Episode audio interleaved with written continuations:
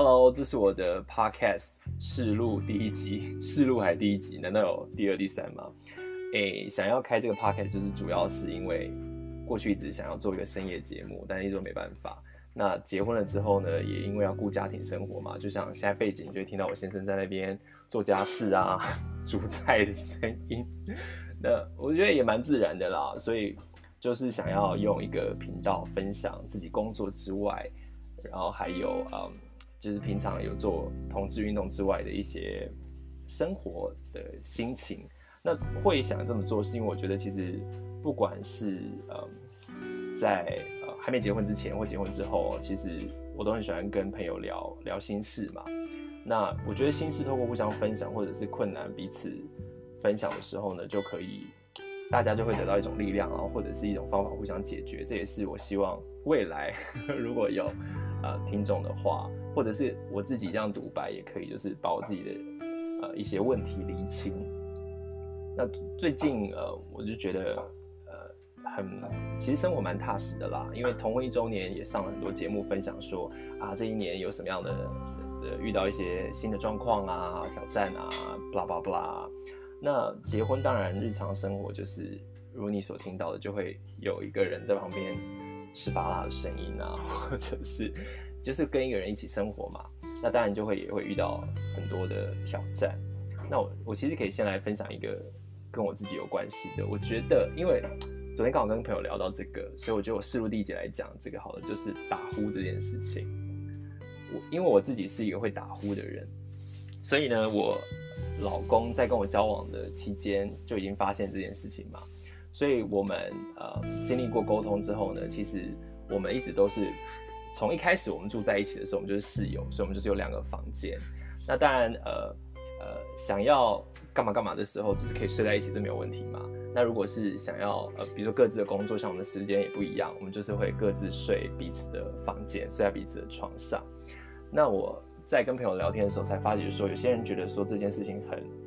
不可思议，或者他另外一半没有办法接受，说跟他结婚了分房睡，就会觉得分房睡好像就代表了一个什么样的意义。其实这段过程我不是没有经历过，就是呃，我有一阵子就是当我呃，当我老公觉得说，哎。你打呼实在太吵了，我我还是想要就是有好的睡眠品质，我要自己睡的时候，我有一度觉得很很不能接受，大概两个晚上吧，马上就接受，因为他就说服了我嘛，就是说其实最重要的是我们在一起的时刻是是开心的嘛，那你当然你要睡前或者起来要抱抱亲亲都是可以的，那这个不一不一定是要在同一张床上完成的，你可以做完这件事情，然后再回到各自的床上去睡嘛。所以我就不晓得说大家会不会遇到这个，但呃，就是说能不能分房睡这件事情。那会分房睡，刚才前面讲到的是因为打呼的关系嘛。那打呼其实我应该学生时期就知道自己会打呼，只是没有觉得自己这么严重。那会开始知道自己打呼呃很严重，是我在啊、我有一次去住一个朋友家，好几年前，然后他我我住在他家的时候呢，然后他就。他就他就睡不着，然后就隔天他就跟我讲说，他说：“哎、欸，周文汉，你知道你你你你应该要去看医生。”我想说啊，我要去看什么医生？他说你打呼有点严重，而且是有点呼吸中止这样。那刚好他是以前我们那个撞球社社长，一个超帅的帅哥，他就跟我说他打撞球的时候认识一个耳鼻喉科的医师，就介绍我去看。所以其实，在多年前我就已经做了这个鼻中隔弯曲手术，当当初就是为了。呃，除了鼻呃打呼之外，鼻子过敏很严重。那也因为那个手术的关系，所以我就是我真的就是完全过敏都好了，但打呼当然就没有完全治好。那到后来我跟我老公交往的时候呢，他就。嗯，他也他有跟我讲这个问题，那应该是说，其实我的我跟朋友一起出去玩啊，出去住的时候也都会打呼嘛。那有些人对于打呼就是比较能接受，有些人就不能接受。那我老公就是一个只要稍微听到一点声音，他就会受不了的人。那在初期我们就是还没有，我还不能接受分房睡的时候，或他还没有想出这个方法的时候呢，他就会比如说，现在还是会啦，比如说我吵到他的时候，他就可能会就是推我脸啊，或者是。想办法把猫放在我身上啊，那就会你知道，如果我真的被吵醒，就会很美颂这样子。所以后来呃，当然我们就呃就是睡觉的时候就睡在不同的床上嘛。那当然，这还有一些细节，比如说他喜欢睡硬床，我喜欢睡呃就是弹簧床，就是这个差别。但是关于打呼这件事情，我们就等于说是有一个协调出一个方式。那其实为了打呼这件事情，其实维系婚姻关系就是这样子嘛。我其实还做了不少事情，就是我还去做了那个打鼾雷射，就还是去 Google 有没有第一次去那个医美，然后那家医美呢，因为后来发现是支持同志的，所以也觉得很不错，所以就 给他签了下去做那个打鼾雷射。其实打鼾雷射就是它会在你的这个咽咽喉，应该这样讲是不是？打雷射让你的就是你的嘴巴就是在你接到喉咙的这个地方，咽喉可以。空间比较大，那的意思是说，这样子就不会因为你躺下来，然后因为缩小空间，就开始等于说是好像，呃，那个空间就变成说是一个呼声的来源。那当然，因为有可能那个打呼也是来自你的鼻子嘛，所以我鼻子也做了一个镭射，简单来讲就让它变得比较通啦。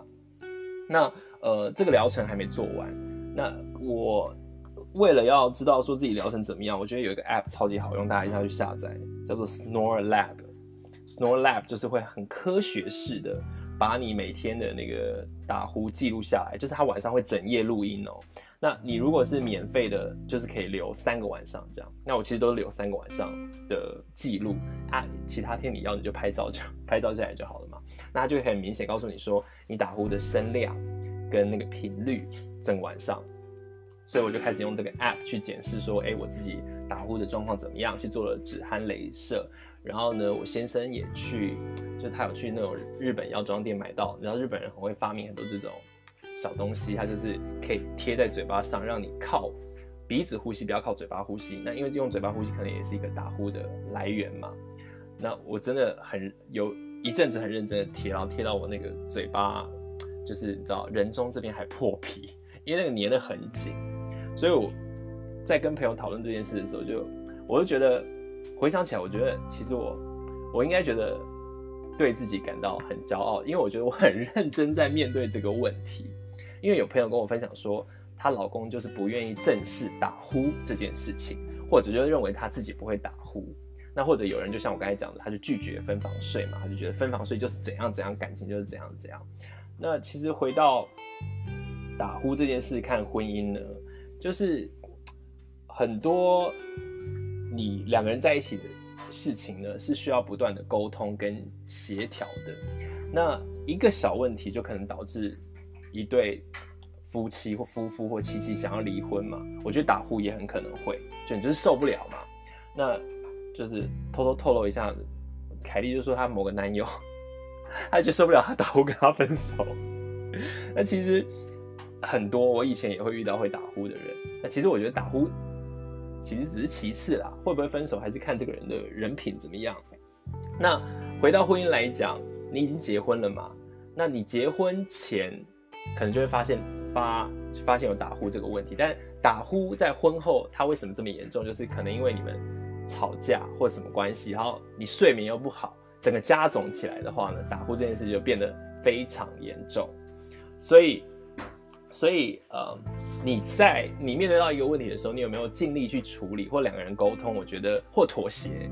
我觉得是一个你可以看到这段婚姻能不能好好经营的一个过程。那我我跟我的老公是一直在不同的事情上，就打呼这件事情上呢，也是一直在思考说有什么样的新的做法。那总之现在就是还是会打呼啦，但是我觉得止鼾雷射说说实在，我觉得多少有帮助。那我啊，我们也分开睡嘛，就尽量不会吵到他。那如果假日的话，或者是嗯没有那隔天不用上班的话，在很开心的一起睡觉啊，或者是想要干嘛干嘛的时候在一起睡觉啊 这类的。那嗯，这是一个一个一个例子啦，就是你在婚姻里面，你就会觉得说，哎，对我们来讲这么轻松自如的事情，也不是讲轻松自如，就是我们沟通之后找到的一种生活模式，可能对很多伴侣来讲，他可能是无法想象的。我是最近才发现这件事情，所以结婚里面有很多大大小小的事情都这样。我不知道为什么，我试录的第一集就想到分享打呼这件事情，我如何正视我的，我老公如何协助我正视打呼问题。哎，很好哎，这一集的名称就叫这个了。那嗯，还有很多婚姻的问题，像打呼一样，它可能就是你想要怎么做，它就是没办法解决，还是会出现。那但是你总得要坐下来沟通，才有一个解决的方法。好啦，越来越后面好像讲的越来越是废话。今天试录第一集，我觉得就讲到现在这样差不多。因为反正我老公现在还在煮菜，然后我等下也可以去，你懂的，运动一下。那就希望这个 podcast 可以持续每天可以上传一些我在婚姻里面的新发现。谢谢大家喽，就这样，拜拜。